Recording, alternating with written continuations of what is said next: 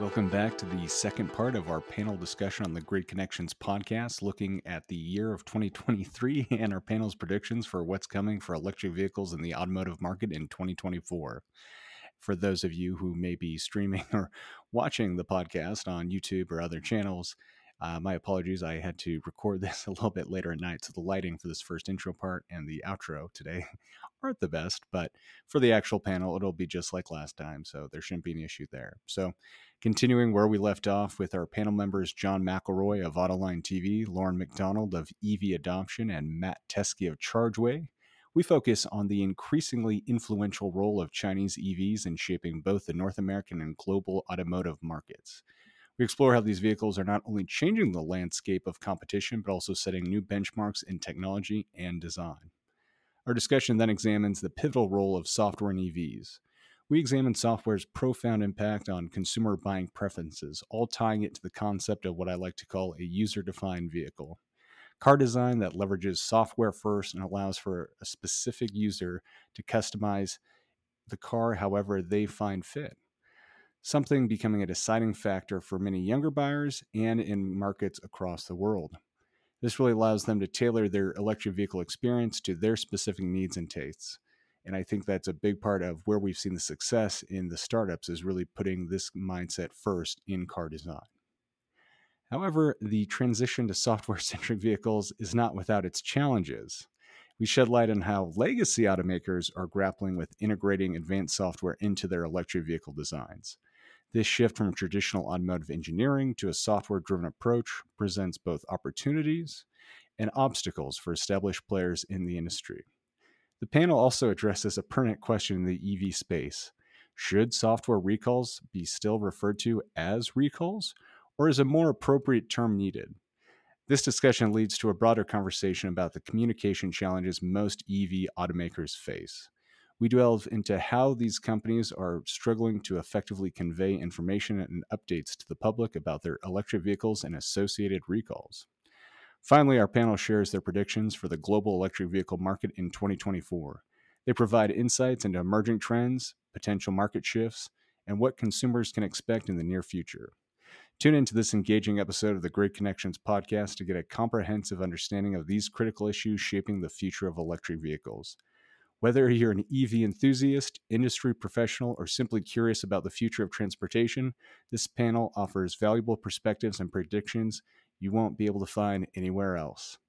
And with that, enjoy. And after hours, you guys talk about this quite a bit about BYD and their competition leaving Asia, now going into Europe. How soon do you think that someone like them is going to make a launch into North America? Well, you know, we're already seeing Chinese vehicles in the U.S. They're just with, you know, familiar legacy brands. Pol- Pol- you know, uh, right, yeah. right. Uh, but as you guys know, I mean, the, the, Chinese, a number of Chinese automakers and suppliers are just flooding into the Mexican market, yeah. and you know they're clearly going to use uh, Mexico as as their entry into the U.S. market, and they may not have to pay uh, uh a, a tariff you know, there's 27.5% tariff on Chinese made vehicles coming into the US, so that would get rid of that. They may not qualify for IRA money, but their cost levels are such that they probably don't even need it to be able to compete. So, uh, NIO has said it will be in the US market by 2025. Uh, look, they're all watching next or this year's presidential election. You know, if Trump gets in, mm-hmm. uh, it's going to be a, a, slow walk of Chinese automakers coming into uh, the U.S. market. But who knows? I mean, there's talk right now of boosting the import tariff on Chinese vehicles to 40%. So even if Biden stays in, you know, uh, there's bipartisan support to keep the Chinese out any way possible. But uh, the US market, even though volume wise it's smaller than China, it's far more lucrative. You can make a lot more money here than you can in China. And so the, the Chinese automakers really see no choice. If, if they want to be truly globally dominant, they've got to be in the American market. Yeah. Well, and I think that I was just oh, going to say, I think it's going to be really interesting to see how the Volvo uh, XC30 uh, does. I mean, it's not going to come out till probably mid middle of the year, mid to or third quarter and stuff. But um, you know, it's be. I think it's going to be sort of a telling moment if consumers even care, like you know, where the cars. They, they won't care, Loren. They, they don't. You, you, can already see right because yeah, yeah. the, the people that are complaining on social media about Chinese made products are doing it on this device that's made in China. Right. right? That's right. Right. Well, but let's but let's be very let's be very clear and careful about that. Is the brands we're talking about right now, Volvo, Apple, they're not perceived no, they're as not. Chinese right. and brands that's, in America. And so NIO BYD coming to the states, those are fresh brands. That's going to be something that they do actually have to tackle from an American branding perspective. Is if for any reason that perception is different, it's a fresh new brand that no one's ever heard of. Just because Volvo manufactures a car in China or just because Apple manufactures their phones in China, that's not how Americans perceive those products. They will then all of a sudden, what's BYD? What's NIO? Oh, it's a Chinese brand of vehicle and it's it's a fresh brand, and they're going to have that narrative to, to actually contend with. I don't think it's going to be that Americans are going to go. I don't see the difference. It's like an Apple iPhone. No, I don't think that. I, I don't quite agree, Matt. You know, look look at sales of the Buick Envision. You know, it's no secret that that's made in China. It sells just fantastic. It's an American Correct. brand. Again, okay. that's my point. Is is is Apple was founded here in the United yeah. States. Volvo is seen as a Swedish brand right. by most right. people that drive right. Volvos is they are not perceiving it as just simply because it was made in China doesn't mean they understand that. Mach-E yeah. is made in Mexico right now, and if you ask a Mach-E buyer, they're going to go, right. Yeah. It's made in Detroit. Is yeah. it? Well, yeah. it's an American product. It's a right. Ford. I mean, so this is a brand but, perception but look at, no, I, Look at the sales success that the Chinese are starting to have in Europe, and I think that's a, a, a litmus test for what will happen in the American market. Europe is it, not. It's the not the United States. States I know, but you know, just look at sales of MG in the UK I mean, or Australia. Right, right. I mean, they're off to the races, yeah. and uh, all not American. Uh, I, I, so I, uh, listen, I, think I, I think if, if you come into right the U.S. market what... with a, a, very good-looking car with with great technology that is substantially cheaper, Americans are just going to go to it. And if you tell them it's Chinese, some will. Yes, uh, I think a lot will. so we already see Tesla having a problem being an American company with certain segments of the American populace for why they won't buy it. And so that that to me again, it's a brand positioning piece. Is those brands like NIO and BYD need to be prepared to contend with that? I mean, that is just to me. This sounds like uh, back just, in the '70s and '80s. Will people really buy exactly Japanese cars? And then, or are they really yeah, going to buy Korean cars? And uh, uh, you know, Americans just tend to go to who can give them the best product at the lowest price or or if it's positioned as being something that is actually cool. That, to be right. perfectly blunt. Yeah. I mean, I had this I had this exchange this morning on LinkedIn with somebody. They said they said, "Well, why do you think that you know EVs aren't why are they, why are they sitting at the lot?" And I said, "There's a variety of factors, but number one is people aren't clamoring in to buy cars that run a new fuel type they don't understand. That's I'm sticking to it because I think there's a lot of evidence to point to that." But they said, "Well, then why are Teslas selling like crazy? That means your that means your assertion doesn't make sense." I said, "Tesla is cool.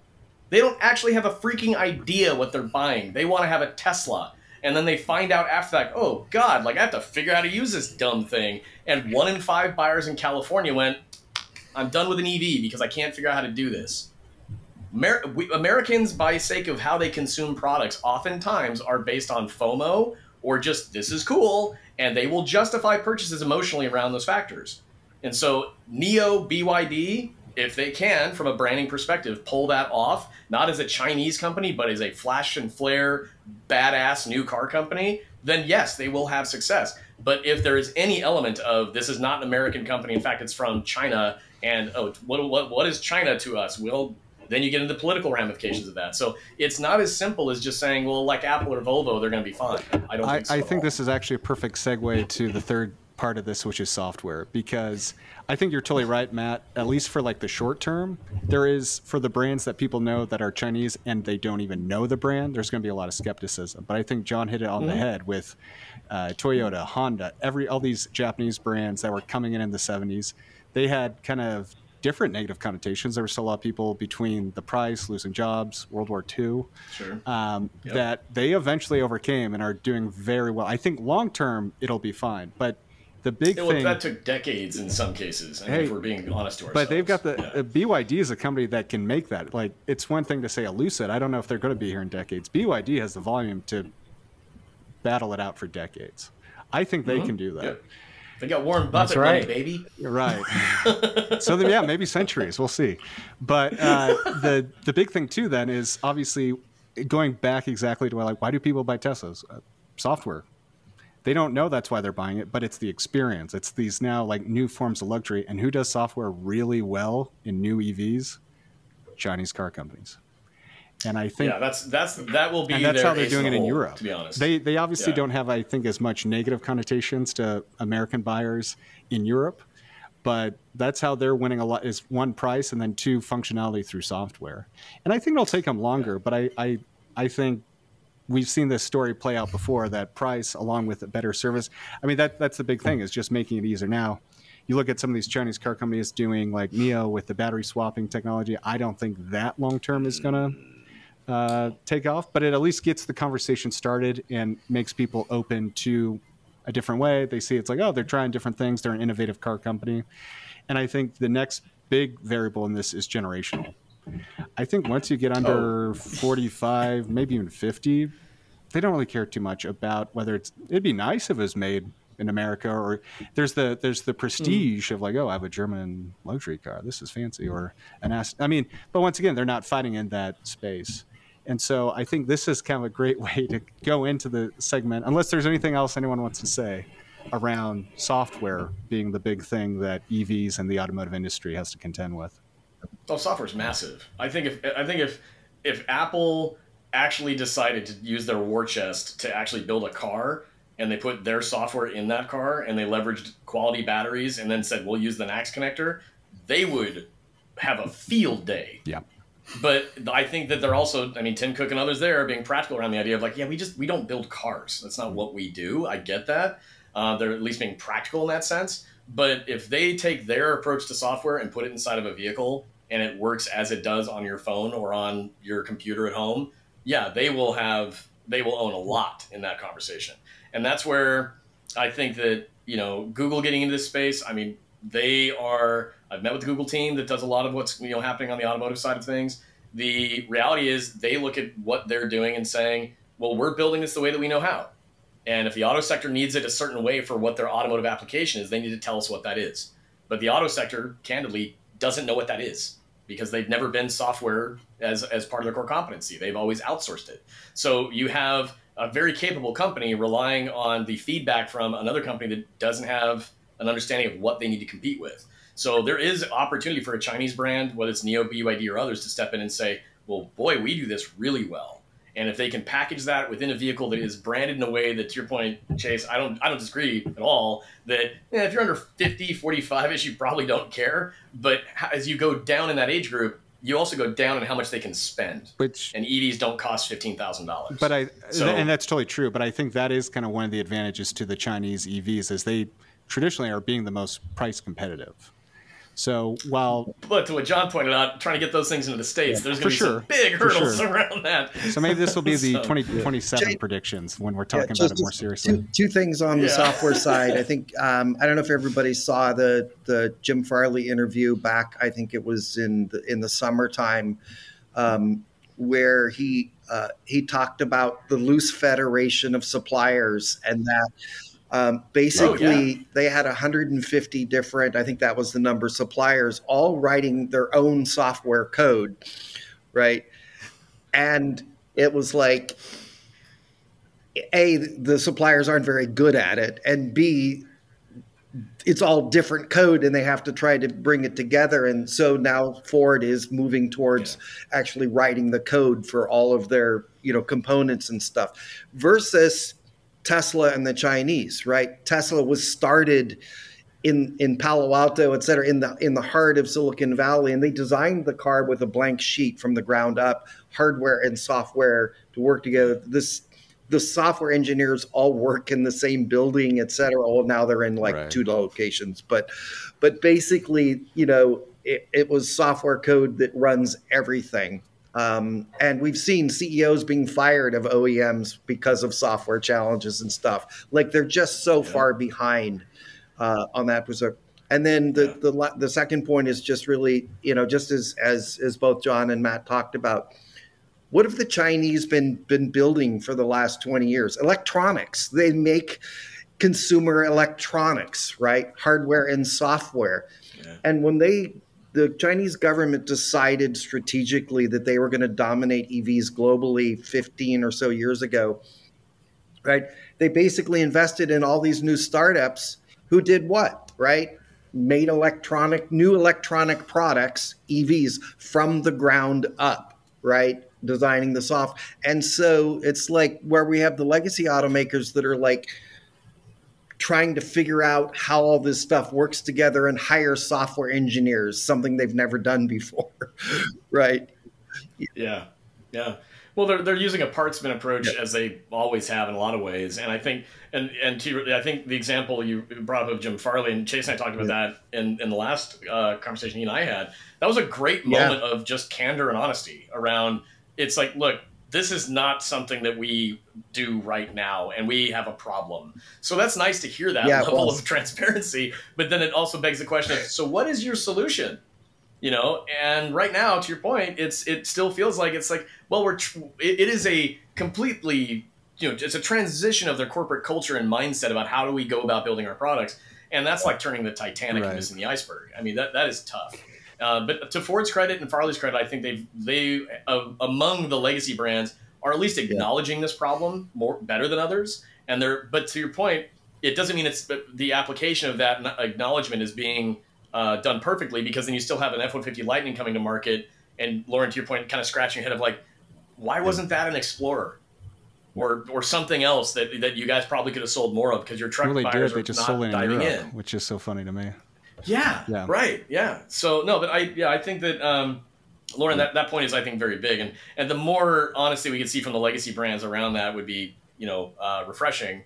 Uh, but I don't think we're going to see it, and I think there's going to be more of a, a very bumpy uphill road for a lot of them having to acknowledge and then pivot. And the pivot may not, again, as you said earlier, Loren, yeah. it is reactionary. Yeah. It is not proactive on their part. It's, it's, it's also why the well, just the, the South Korean companies are are going to do well as well, was because they're they're much more software electronic sort of oriented and stuff and and and are newer right they have different cultures and can move more quickly as well and stuff and we're you know we're already seeing it with the just the the, the charging curves on on the Hyundai Motor Group vehicles right they just crush it they have the best you know sort of charging capabilities oh well, yeah, the, yeah. The, the, way they've approached it from a voltage perspective was that was they were the only other outside of you know Porsche Taycan and Lucid.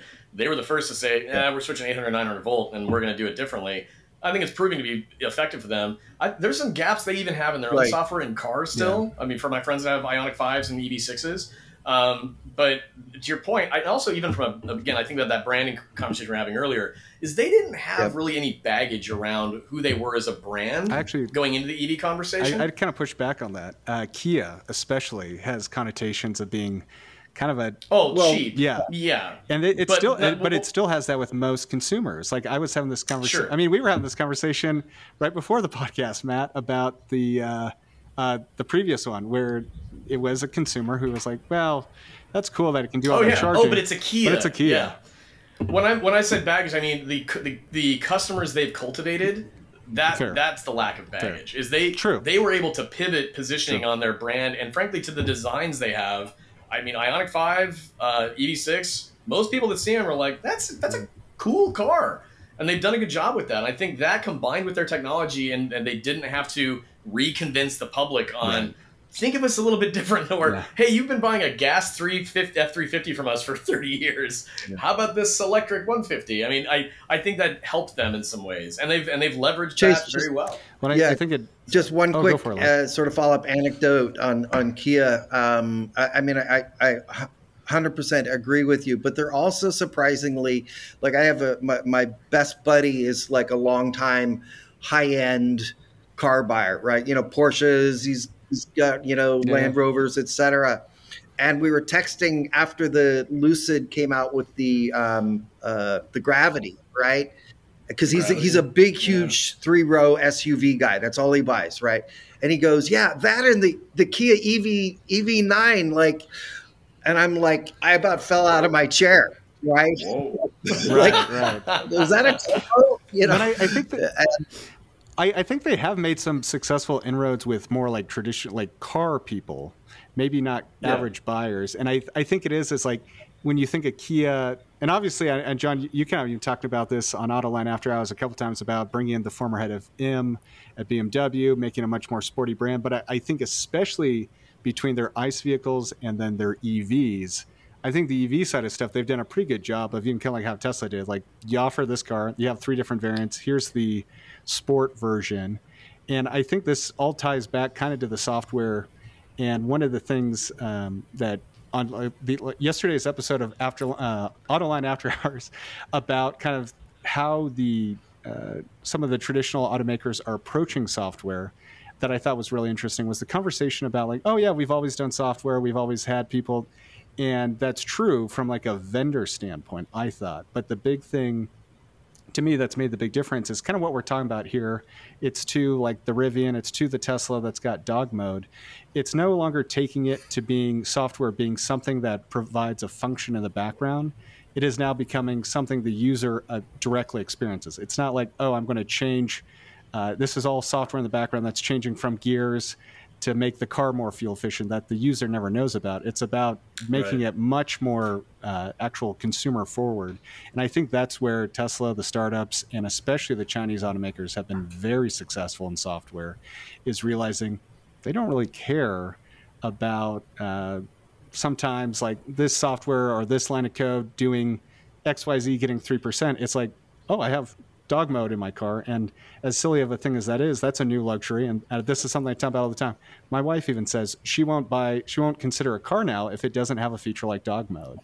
And these are like the new generational and luxury features that the Rivians, the Teslas of the world, and there are there are other companies doing it. But if they don't have, and I think even the auto industry is, uh, and I'm now I'm going on a huge diatribe here, but um, once again, like Tu Le, who uh, from Sino uh, Auto Insights, who we've had on the podcast, and I originally came from uh, your program, John, was talking about like the auto industry has now started talking about the software defined vehicle, and I think that's a big misstep, and I agree with them because it's really about the user defined vehicle. Mm-hmm. Yeah, software defined yeah. for sure. That's like kind of how you build a system approach it. But really, if you want to build a car that people are interested in buy, it is the user defined vehicle, and that yep. means a good app, good features for the dogs or whoever.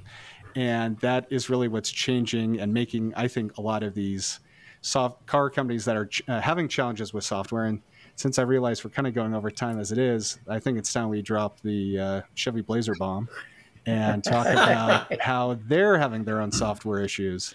And John, I'm, I'm curious if there's anything that you can share from kind of being maybe in the Detroit area, but or just anything you've kind of heard or your thoughts about this. No, I, I haven't heard anything different. I, I, haven't heard anything different than I'm sure you guys have heard. You know, it's a disaster. Uh, the, the, the whole Ultium program is is a disaster. You know, if, if you go back two years ago, I thought, wow, GM, they've got their act together. You know, clean sheet design, totally new from the ground up. I thought by this time they would be leading the charge amongst the legacies. I mean, they're they're barely a step ahead of Volkswagen and CARIAD in this yeah. regard, and right. it, has got to be hugely embarrassing. And I, I, it comes down to as as you guys know, uh, it's a 110 year old company. They have 110 years worth of policies and procedures that are not stupid. They're there because they got burned in the past for something and they patched it with a policy or a procedure to make sure that that didn't happen again, especially when it comes to safety systems. And so you've got that ingrained in them. And you know, uh, this is why we'll we'll see if Doug Field at Ford can pull it off.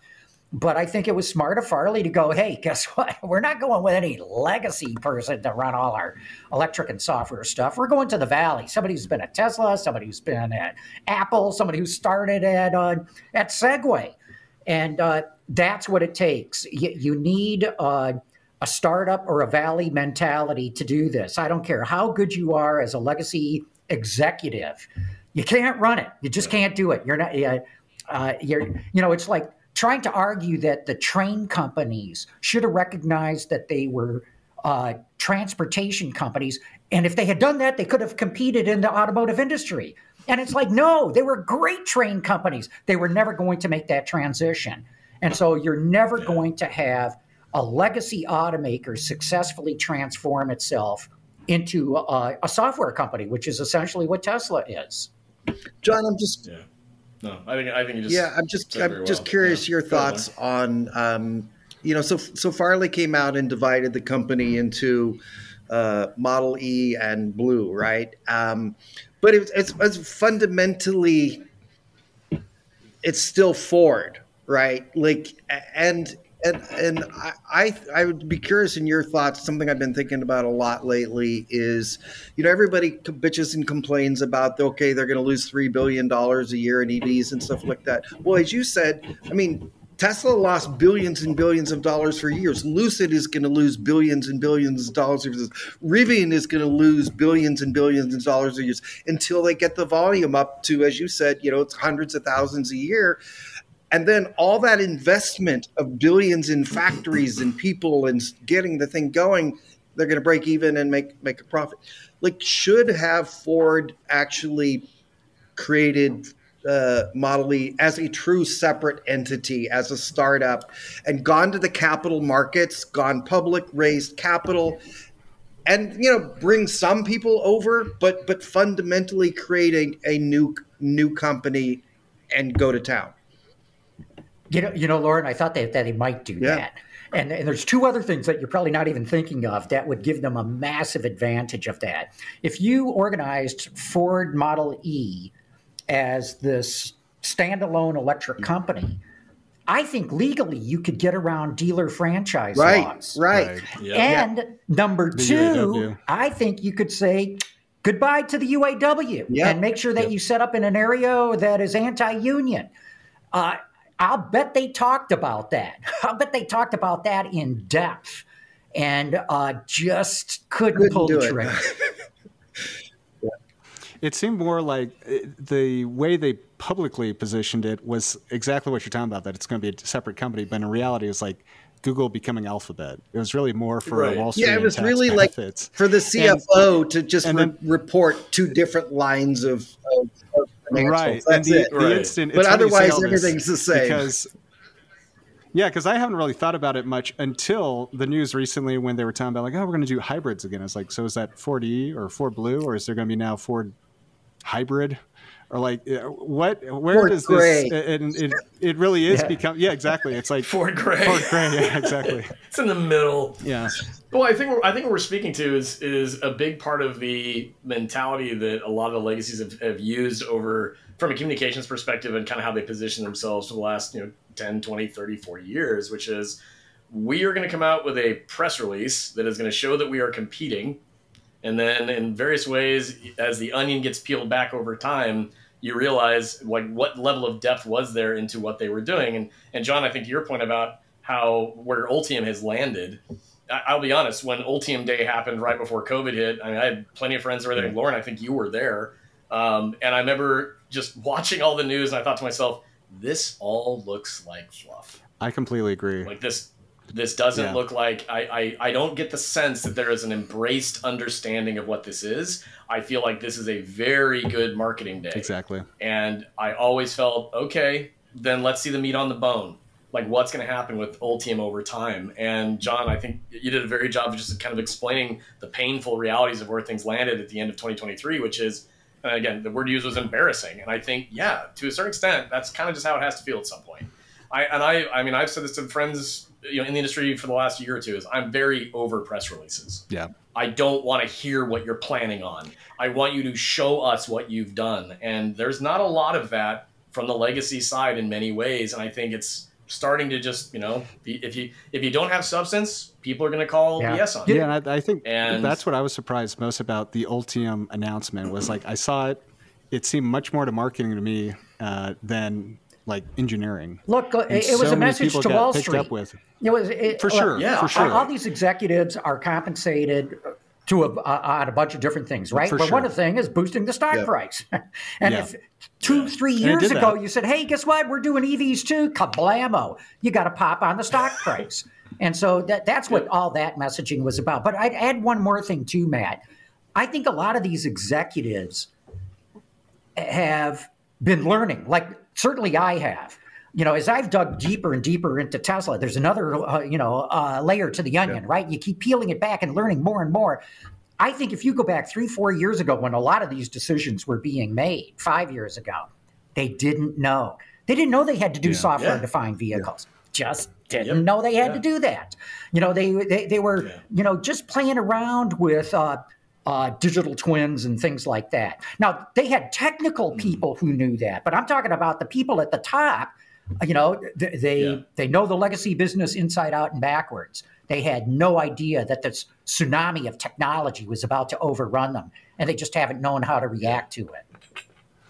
No, I, I, think you're spot on on that. And kind of what I mentioned earlier, that, that four factor aspect of what makes a positive EV ownership or production experience they really know the inside and outside of the car. That's what that is what they do. But aside from that, they've been mechanical engineering experts for a century.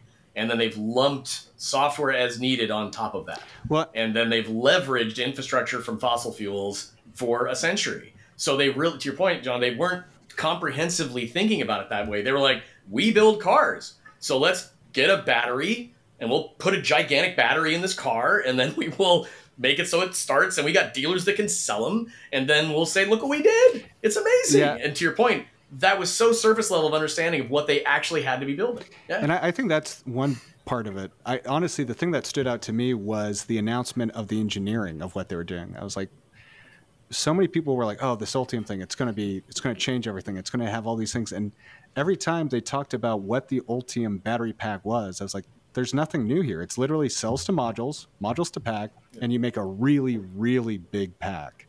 And right. that's to me where I'm just like, there's there's no like that everyone else is doing this. There's a reason these cars are so expensive, and all you're going to do is make the most expensive part more expensive. I don't understand that how this is going to disrupt or change. Like, there's so many like vestigial. There was like so many vestigial parts in what the Ultium uh, positioning of what their technology was that I was like, so many car companies have already announced they're moving away from this. How is yeah. this going to actually be cheaper, better, more efficient? And uh, unfortunately, I guess I was right. But well, and even yeah. on the the energy, you know, the energy approach. If we now have an energy wing of our automotive company, we're calling it our brand blank right. energy, you know, whatever, and people I know from the energy sector and utilities that have joined some of those teams, when I've had conversations with them, they've said what's what's interesting is they there's there's this acknowledgement of we know we need to be doing this, but they don't fundamentally understand how it fits into the process of what they're building. And it just always makes me think of that that old Steve Jobs quote of we hire smart people to tell us what to do. We don't hire smart people and tell them what to do. You know, and in that sense, the other problem we see is that I've seen at least is that legacy OEMs are saying we need to address some of these energy aspects, things of that nature. Let's bring in people that are from that sector that have experience well, those people walk in and they say, yeah, but we're not coming out of Tesla. Like, we're coming out of the energy sector. That's what we've done for 20, 30 years. We don't know what they were thinking and doing. We know they're tapping into our world and they're using it as an aspect of what they do with their with their company's core competencies, but we don't strategically know what we need to be telling you. So I think it's still, John, as you pointed out, it's just this lack of comprehensive understanding of how all that fits together in those layers as they've been peeling it back. And to your point, five years ago, they were just staring at an onion. Right. going like, I guess we got to build an onion, you know? but I, I, think this is actually a really good transition into predictions for 2024 because this is exactly kind of what is kind of the reckoning that we've maybe been seeing in the second half of 2023. John, I know you talk about this on Autoline all the time. Like, what electric vehicles, autonomy, these were the hot things from like 2020 to 2023. And this second half of the year, there's been a huge pullback and I think to what you're talking about, Matt, is especially true with the energy side of stuff. Is like, let's talk about this. Tesla's doing it. There's obviously a need for it. Once again, money's cheap. Wall Street really likes this. This will drive the stock price up, and we'll get there eventually and figure it out. We just have to get into the space. And I think there really has been a big reckoning, and we've seen that with GM on the autonomy side for sure. And now it's kind of like they're just, and it's I, I kind of don't blame them with how things have gone. Unfortunately, they are kind of just like slowly just shrinking Cruise and all this stuff. And I wouldn't be surprised if within a year they don't have it anymore as a part of their business, kind of like how Ford dropped Argo. Uh, but that's a yeah. whole nother conversation. So with well, I, oh, what were you going to say there, Matt? Well, no, I, I no, I think what you're pointing out is is let's be very honest about what we're all discussing in the sense that there's a lot of promise about what technology could be, right? But then there's the practical application of how do we bring it to market? and what do we need to be understanding about how we combine some of these things that have been siloed for a long time. If we're talking automotive and the energy sector, energy being utilities, for example, and I think that the way that I've I've been viewing it for the last five years or so is watching a lot of these promises come out, and I think well, long ago when we developed out the advancement of the automobile and what happened with infrastructure around that, and then outside of that, infrastructure for the energy sector and electricity, those were just sort of getting built out over the last hundred years. And we've got it to a place where a lot has been done to make our existing society what it is with those aspects of how we all live with electricity and transportation. We are now, we watched one company understand how to look at those two worlds and blend them. And I think what you pointed out, Chase, about Tesla being a software company first, that's kind of that. What is your foundation of understanding it, right? And I think that the the canvas, I kind of say oftentimes, it's kind of like looking at a painting. The painting has been painted. The canvas has been filled in when it comes to transportation and energy. We're now asking these companies that made that happen reimagine that painting, and they're looking at it going, "Yeah, we don't know how to paint any differently, though." Well, and then Tesla said, "But we do," and that's and that's what they did. And so it's it's like I, don't know how. I think John, you, you said it very well in the sense of these companies are not going to be able to just reinvent and reimagine themselves that way. And even if it was, let's spin off this other company and call it a purely brand new company to avoid some of these hurdles we have, whether that's dealers, UAW, go down the list. Do they actually have the leadership in place to make it possible? And I just don't see that the visionaries that need to be in place for that are out there that they can just pluck out of nowhere and plop into a CEO or you know position to make that happen. Well, I, I think it goes to what you said earlier. Press releases are easy; they're easier than ever, especially with ChatGPT. Uh, actually, designing it is hard, and then building it is really hard. And then there's that whole challenge of having and, to make well, money. And, and That's selling far, it too. The hardest. The, the, I mean, Matt exactly. talks about this yeah. a lot. We talk about this a lot. And, and the third piece is if they can even build them and not have software issues and and build them at volume, they have the dealer network that, well, I, that apparently many of them don't want to sell them, but even if they do, they're not very good at it. yeah, and that's I yeah. think once again that's a whole nother another show. Uh, hour and a half plus yeah. podcast. but what I think is really interesting is uh, it kind of goes back to that onion too. It's once again, was the Tesla and everything they're doing software defined? Yes. That's not why people bought them. They bought them because yeah. they were user defined. And I think that's still the last part of the onion. Maybe they're now kind of peeling back well, and kind of understanding yeah, that mean, part. No one's going to buy. Uh, and I think the other part of this, um, as the final software thing I wanted to cover real quickly, was the panel's thoughts on should a software recall be called a recall or does it need to be because not even in the case of tesla like rivian ford all these companies had it it gets headlines but it has none of the financial or other kind of impacts that traditionally you see. Maybe it has temporary Wall Street impacts, but yeah. from a liability or like from a reliability and customer experience, that is one of the biggest perks of a software defined and user eh, from the user perspective of a recall that I just don't think most people even fully understand. I had so many people texting me saying like, "Oh, you got to take your Tesla," and oh, that's crazy. And I was like, and I didn't even know about it. It was literally people texting me about it, only to find, "Oh, I already had the update, I guess." And then after driving yeah. 2,000 miles, I didn't notice anything different other than the images were bigger, which I think's fine. Um, but I think that is like going into 2024, such a big difference in that user defined vehicle that I'm curious of the panel thoughts like, should that now be a thing? No, they should not be called recalls. Calling it, you know, yeah. I, I, number one, I, I, can't believe the media's fixation on recalls. I, we don't even report them anymore. headlines. You know why? Because yeah. they happen every single day of the week. If you go to NHTSA's website and look at you know service actions, yeah. recalls, it's it's a constant barrage, and the media sort of cherry picks what it's like. In fact, if you'll notice, most recall notices happen after 5 p.m. Eastern time on a Friday, right. just so that they miss the news cycle or try to miss the news cycle. And if it's an over the air update, who cares? I mean, you don't even know. So I'm with you, Chase. I don't think they should be called recalls. I think Tesla and Rivian are great SEO for a lot of journalism companies. And so, like, if they can do a headline about it, great. But you look at the companies that are, have the most, uh, I, I, think, I don't even think Tesla was in the top 10 this year. I had the number somewhere, but for actual recalls, Ford was number one for the third year in a row. And all these other companies that maybe one of, maybe but they, they're not even companies that have the software OTA availability. And I, I think a recall right. should be a thing. It should be called out, whether it's hardware or software. I just I think it is kind of silly that uh, it's putting the wrong focus on what needs to be done. I'm going to probably be the outlier of, of, of this group um, in in that um, I, I, think for the moment. Right, recall is the term that the industry uses, the government uses, and we need to continue right. to use that. Right going forward do we need to rethink that term or add a like a sub term under it you know recall software update or whatever it is because the the, yeah. the yeah. fundamental issue to me is while we say oh you know like your point chase and i have a tesla as well it's like if you if you say yes to the software upgrade it just happens you don't have to take it to the but if the government thinks it's a safety issue like full self-driving or whatever it is yeah it it's still a recall, right? Or or you know maybe we use a different mm-hmm. term, but it fundamentally the government is saying there's a problem with the car that needs to be fixed, and I think we're we're like. I mean, it's great for a podcast and social media to argue over whether recall is the right term or not. But it's not about the word. It's the fact that the government has found a problem with the car that they believe needs to be fixed. And so, whatever we call it, mm-hmm. you know, it's I, less, I, don't think we'd argue on that. I don't know if anyone else thinks. I, I think if right, and I, I don't have any argument with that. If the government or someone has said yeah. there's an issue, that's a pretty good reason to yeah. change something.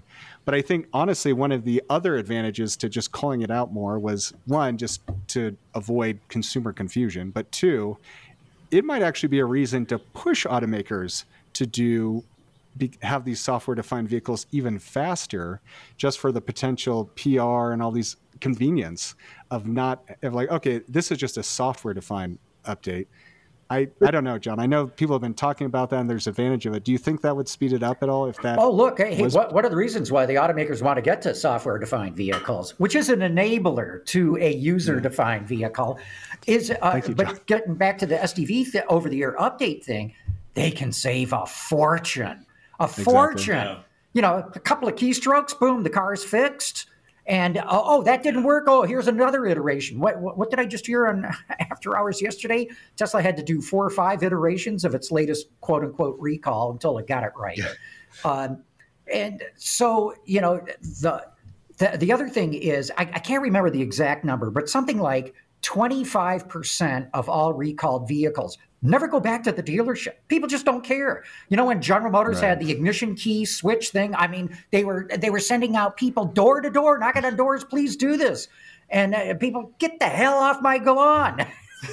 yeah, they didn't no, care. That, so if, that is a much more practical and safer but, reason. But you know what? If they get in an accident done. and they get damaged or you know hurt or whatever, you bet they're going to sue the car company. So just from that standpoint alone, an automaker is going to be, yeah. wow, if we can fix this without even having to tell people, maybe legally we got to tell them, but uh, yeah, that, that alone is why they'll want to do yeah. it. And well, it's, yeah, it's it's a it's a, was it a, it's a physical or digital recall. I mean, really, I mean, it's, it's something like. It, I agree with you, Loren, hundred percent. It's it is still a safety focused element of why the government said we have to address this you know and so i think that uh, you know in that way do we ditch the word recall? No. But i mean as as we just all discussed it's like yeah but man does that get clicks if it's got the t word in front of it right. and recall and all of a sudden pow it turns into you know how many eyeballs I, on your website i, I think the the, the so. other thing chase is is uh, over the air updates are are not all equal across across the automakers right? Like I mean, that's something we can discuss like too. Rivian and even Ford bricked Tesla, a couple of their cars. Tesla has it down, right? But there's still automakers that say, right. "Oh, that software update, you need to take it to the dealer and have the dealer do it." And so, right. so maybe yeah. there needs to be a third component, right? Like, you know, and that, that's sort of really my point is that it's it's more than just, oh yeah, this like software update just click yes on the on the app and and it's all good because that may be for your car, for but sure. it may not be the one that your neighbor owns, right? Yeah, that that's a, right. that is a great point. I've had software updates that have to go. I have to take the car yeah. in the dealership, and that to me is absurd. But I, I so it's like a remote recall or an in-person recall yeah. or something. Yeah, I mean, uh, it's all about. I mean, we're, what we're discussing now is is the perceived inconvenience or convenience of what's happening with related to right. what is this recall, right?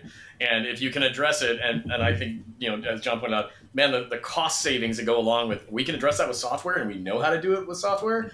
That's huge, you know. And but the moment you inconvenience your customer further, that's that's the part where I think the argument is happening now with Tesla. It's like, yeah, I wasn't inconvenienced by this. Right. I, I literally, my car was in my garage, my phone went, and I looked at it. Oh yeah, I'll, I'll, download that software update. Sure, I'll go back to watching the game now. I didn't have to go anywhere, you know. So I think that's it's that convenience factor that we're really mostly discussing because at the end of the day, it's still about making the product more safe or better for the customer and the drivers, and you know, in the end.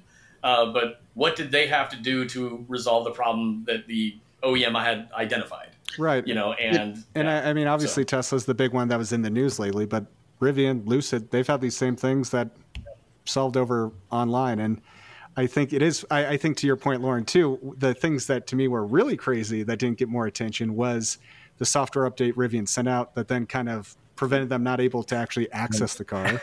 They could yeah, drive it, but they couldn't access the computer. Not good. And then the Ford one, yeah. which was really temporary, but it just stopped the car yeah. altogether.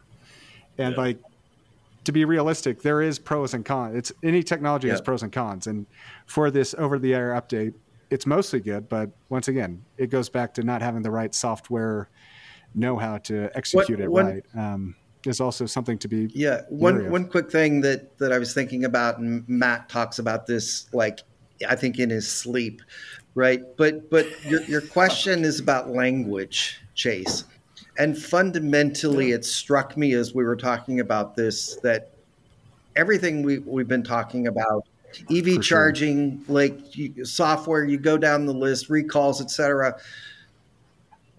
It's it's both for the industry and the consumers and the regula- regulatory agencies and the government, the states, and everybody. Like it, EVs are an entirely new product category and an entirely new language, right? And as if we go back to the yeah. very beginning, early conversation, right?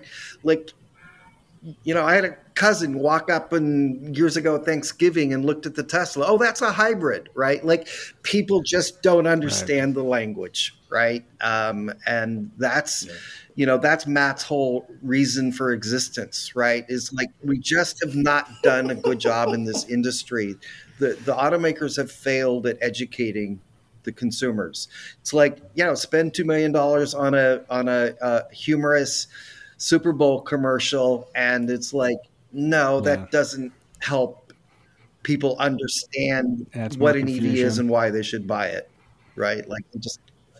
Well, the, the, the, as you're pointing out, the human element is is the most important part of the discussion, and oftentimes it turns into you know we hear right now you know the market will demand that they want these products and right now, the dealer argument with the 4,000 dealers that signed that letter to the Biden administration said, we're not, we don't think we're seeing that. We don't think we're seeing market demand. And we're, we're seeing mandates. And even from a consumer perspective, we hear that we just go to any owners group, anything on social media related to EVs. How many people will you see? And, and I think Johnson earlier about you will pry my V8 from my cold dead fingers, kind of thing. If if they feel like something's being forced upon them, they will say, Mm-mm, what, what, like well, not all but some might say oh i see why you're doing this out of altruism or something thank you government but that's the it's all human factor right they're not understanding what we're saying oftentimes they're not seeing the value because of how we aren't explaining it for what it does to benefit their lifestyle or their life and it all comes down to are they believing what they're hearing and it is unfortunate that so often and loren i appreciate bringing it up is yeah the communic- how we communicate this even the, the discussion of gas car, hybrid, plug-in hybrid, pure electric. That clearly didn't work.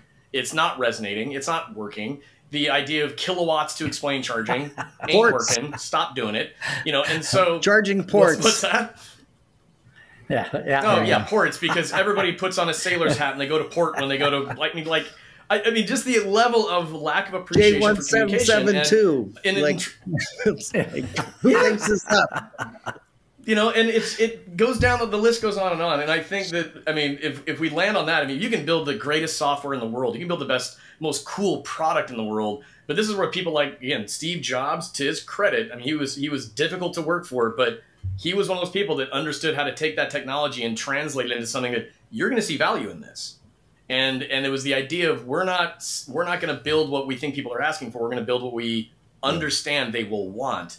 And I don't know if that's happened a lot in the EV space. There's been there's been a lot of that, you know. Well, again, Steve Jobs reference back in '97 when he was brought back to Apple and was asked, "What have you been doing?" And he said, "We got two options. We can either sit down in the room with the engineers and ask them what kind of cool stuff can we come up with, do that, and then go try to figure out how to market it, or we can ask where do we take our customers."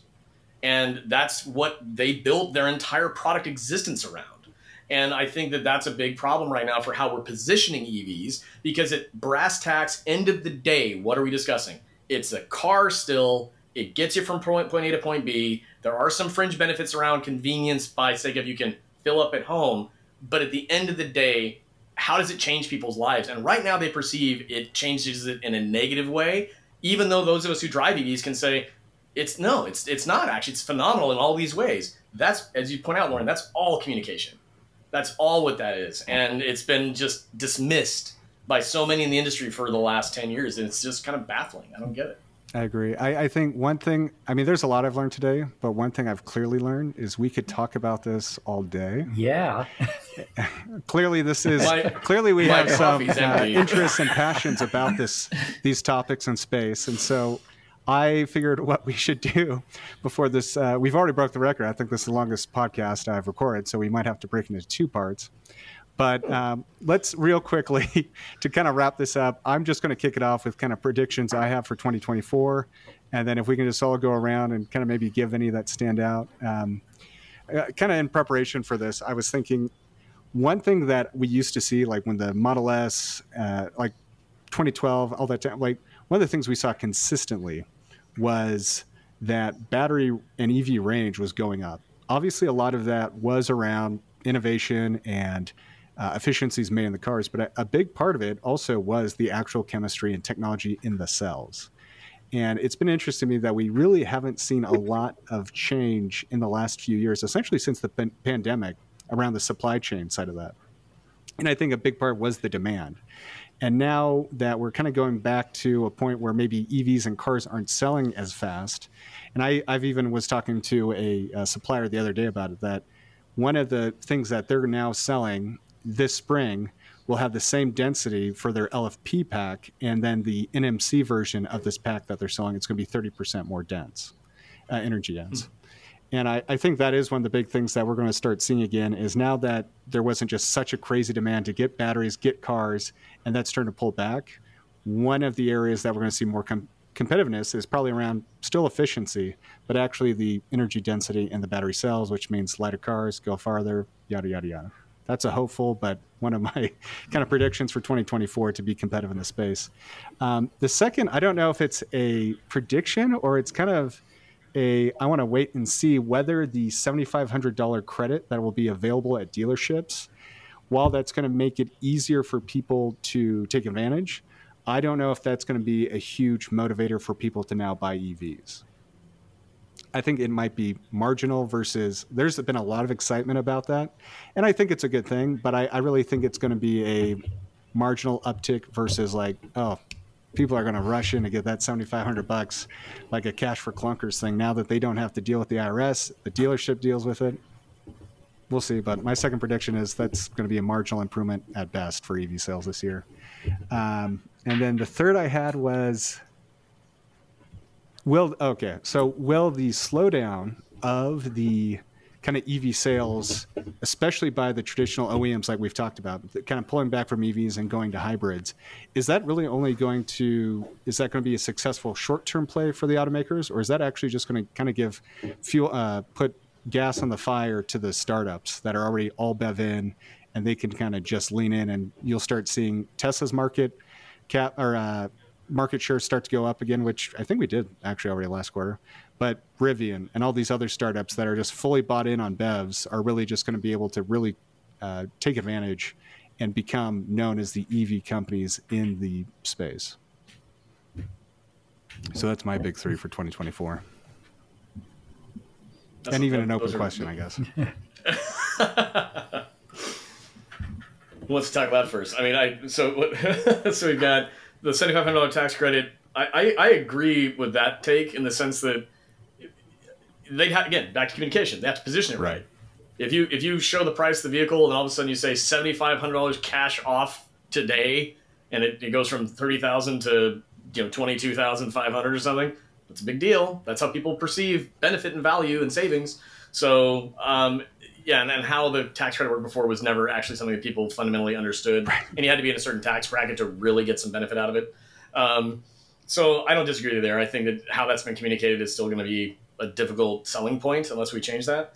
Um, I think your point about uh, batteries and energy, uh, you know, and energy density of the battery pack and, and, and innovation there. Do I think that's going to come out in 2024 as a as a big talking point? Where will we see some movement there? Hard to say. Uh, I mean, QuantumScape, QuantumScape just had an announcement yesterday about how they what it was like 500,000 mile cycle they had on on their pack they've been testing. So there's there's obvious movement there. Um, I think what we're what we're seeing is we're kind of stretching the limits of existing battery chemistry and technologies that we have, and the promise of solid state has been hanging out in the air now for what seems like forever. Right. And I think even if it was able to, someone could announce that, hey, we've got a like Toyota, we have a 600 mile range vehicle, isn't it great? But yeah, but when is it going to come to market and how fast? And then even when it does come to market, how does that marry to how you fill it up? You know, because there's still a lot of you know to unpack with that. So I think we've we've in a lot of ways this conversation is kind of proving. I think we've exhausted a lot of the really great talking points that could come out of EV ownership, and I think it gets back to are people perceiving value? Right. And you know, and I think that's a challenge right now that is not going to be solved by the battery technology that exists today or by another 7500 bucks off the car at the showroom um, unfortunately. Uh, if i have a prediction for 2024 i think what we're going to start seeing is some some realities around practical conversation around what does this product actually mean for people. Because um, there's been a ton of promises and already people are saying you, you didn't live up to it company xyz uh, and i think that that level of coming down to earth is going to be very real but to your point chase i think it's going to benefit brands like tesla i think they're still going to be able to say we still stand out you know and and i don't know how that's going to be different this year um, so this year i don't think is going to be all that transformative, in my opinion. To be honest. Sorry to be a wet towel on that one. No, I, I was I was going to joke and say, well, after almost two hours, that was yeah. the takeaway. yeah, that was takeaway. Well, no, well, uh, let's be clear. Yeah. I mean, no, again, I, like I, our last conversation, not to not be optimistic, but we there's a there's a lack of pragmatism that is again not been applied to these conversations. The hype train has been going at a thousand miles an hour sure. on EVs for the last five to six years and it's coming down to earth in a few ways and i think that's good because at the end of the day if you make promises you can't keep to the general public around what this will do for their life and they don't perceive value well then they there's a stink that comes along with that product after a while and that's not good and and i don't that's where i always tell people from the ev you know community let's be very practical about how we position this don't say things that are ridiculous like it takes me 10 seconds to charge my car because I plugged it in and walked in my house. Right. That's not what the general public is asking about. Stuff like that. I think that that's what we're seeing here is the practical applications of EVs, uh, and but we need to actually speak practically to those the real benefits for sure. Um, and I think that's what this year is an opportunity for, um, because we're going to have to battle some of the negative uh, things that have happened in the last few years. For sure. So. John, Loren, any thoughts or predictions for 2024? Want, want to take it, Loren? Yeah, go ahead. okay. Um, Wow, lots of things. So, uh, all the analysts are predicting that there's going to be a downturn in the automotive market in the US next year. I do not agree because next year is a presidential election year. And it just so happens that in every presidential election year, car sales go great. I've just observed this over the years. So it should be a pretty good year. In fact, you know, December came in really strong, came in far stronger than the whole year for 2023. And I think that's probably an indication of a good kickoff to the year, especially if the Federal Reserve starts to lower interest rates, which, you know, right. it looks like it could do. That'll be a, an instant boon to, to car sales. I don't think the $7,500 automatic, you know, uh, uh, at, at, point of sale is going to make that much difference um, because – a whole bunch of cars just got brushed off the list that they don't qualify well, for it. Point, yeah. And so, uh, but if you lease, you can get that money. And so my prediction is you're going to see a lot of EV lease deals getting advertised because that's where that's automakers are going to try to to steer the consumer. Um, but I think it's going to be a very tough year for EVs from this standpoint. Uh, the Republicans and Trump, the MAGA crowd especially, are on the warpath against EVs, and it and it really resonates with damn near half the car buying public. You know, uh, they don't believe in climate change. They think EVs are stupid. They think the government's trying to shove it down their their throat. They don't think these things should be subsidized. So I don't know if it's a plank of the platform of the Republican Party, but it's definitely a talking point. And so I think you're going to see the anti EV uh, megaphones really cranked up in, in 2024. So, like I said, I think overall for the industry, my gut feel is it's going to be pretty good. I believe EV sales will continue to grow. We'll, we'll do better than what we did in 2023 because there's so many more new models coming out in different market segments, different price points from different brands, and there's you know a rule of law in the automotive industry, an inviolable uh, law. Every car that gets built gets sold. They don't take them apart at the end of the year and send the components back to yeah. the suppliers. Every single one gets sold. Now, it might not sell in the time frame they want. They may not make a profit on it, but every one gets sold. So, as more EVs get sold, EV sales are going to go up. Right. I guess that's me. So, yeah. Um, yeah, a, a couple things. Basically, I agree with all of you on the $7,500 uh, tax credit. I've done a lot of analysis over the years using actual IRS data on who is actually filing uh, when you actually had to file the, your tax return for it. And it was mostly high income people. And I know uh, the people on the left side don't like to hear that because it's talking points for Republicans and conservatives, but fundamentally it's true. Um, the people that buy EVs and use the tax credit are, you know, uh, modest income and higher, higher income whoa, whoa, people. Whoa. And so the the tax credit and the dealer uh, rebate, et cetera, I think will have a modest impact. But fundamentally, people either are interested in buying an EV or they're not. And and so the the tax credit, I believe, has always been more of a discount. Okay. Than it actually has been a driver of of, a, of incremental sales, um, but I do think that the rebate aspect, the point of sale aspect will help a little bit.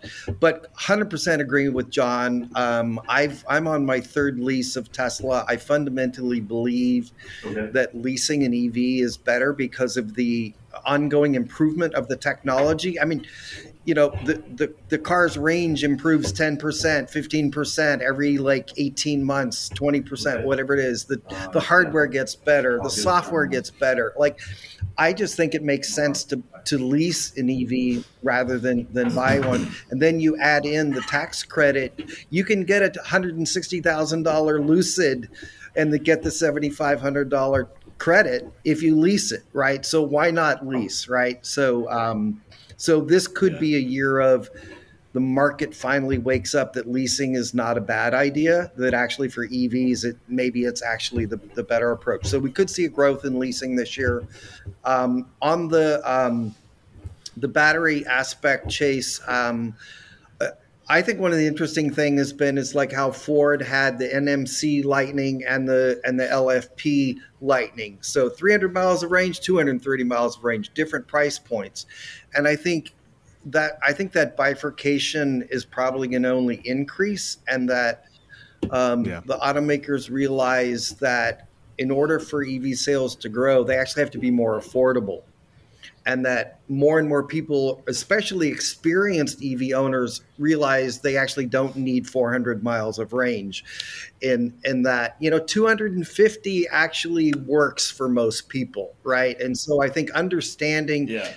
just, like you have models that have a you know a v6 and a v8 et cetera like people will realize yeah. that you know this will work for me well, I, I, think just to kind of hop in on the LFP thing real quick, I think. Um, but then the no last, I, I, think a lot of people didn't expect LFP to be so popular so quickly, and it really is the easy button for new EV drivers. They don't have to worry about charging it to a certain percentage. Yeah. It just they can yeah. charge it 100 every time. I, I really think you're right that that's and then of course really... got, they don't burn. Yeah, and we've got you know we've got sodium coming, which is already here, um, so we don't have mm. to wait for the solid state because sodium is already in some of the Chinese uh, EVs as of right now, and that's going to be a game changer as well. But um, in the interest of time, moving on, the sort of the, the other sort of my predictions are. Um, we we could see um, actually sort of a return of, of plug-in hybrid sales, um, mostly driven by Toyota, of course, because the, they've hitched their pony to regular hybrids and plug-in hybrids. The problem with, with Toyota is is they're just not making very many plug-in hybrids.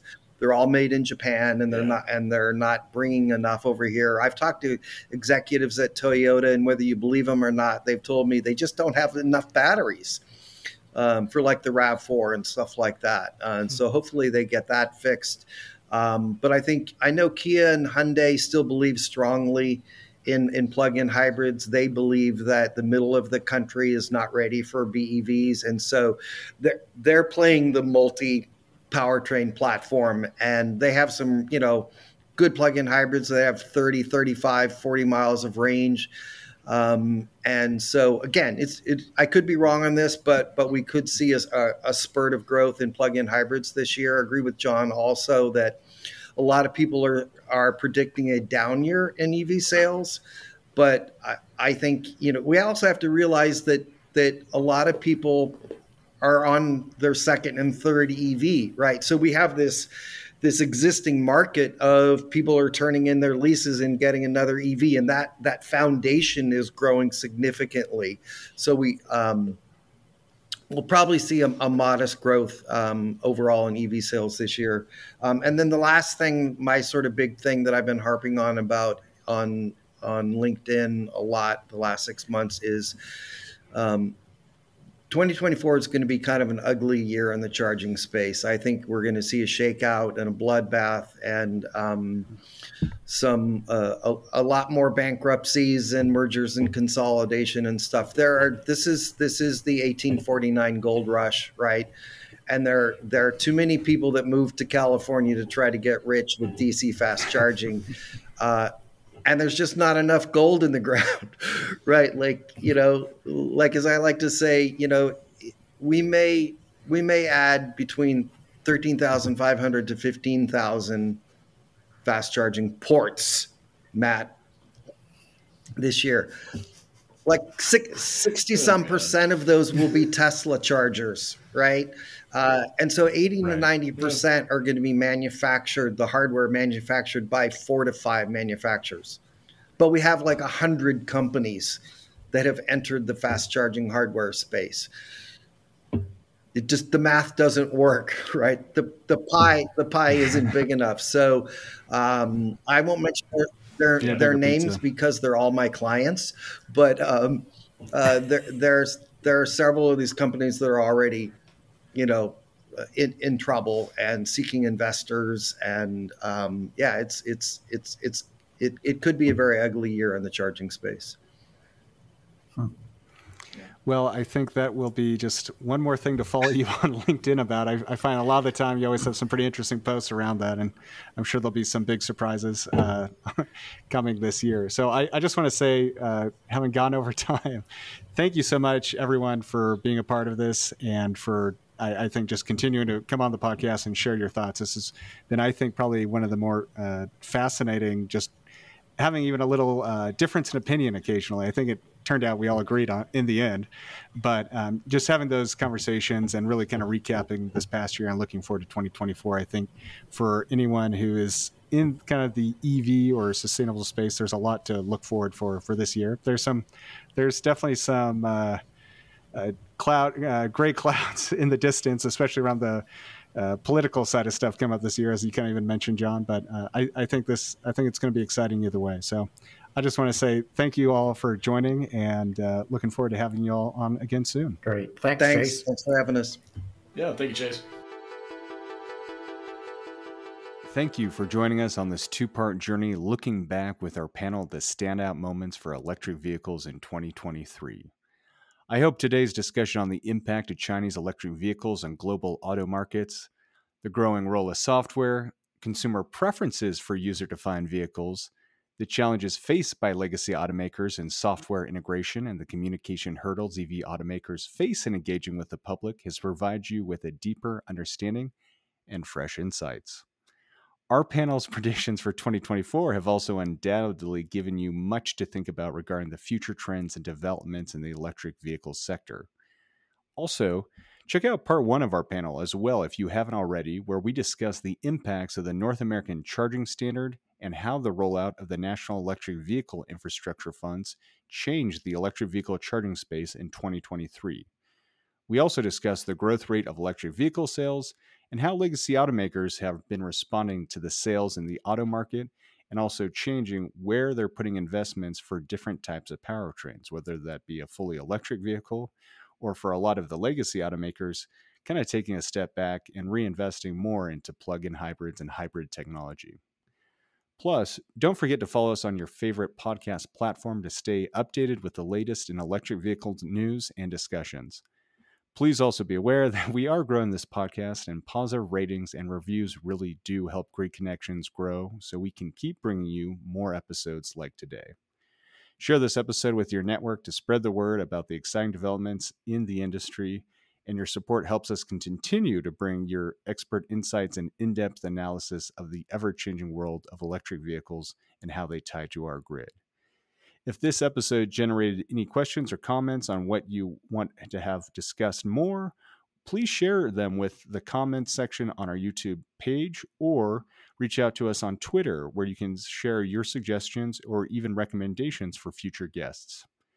Join us next time on the Grid Connections podcast, where we will continue to explore the cutting edge innovations and challenges in the electric vehicle market. Until next week, remember, whether you're a seasoned EV enthusiast or new to the world of electric mobility, the Grid Connections podcast is your go to source for all things that tie to the grid. Thank you.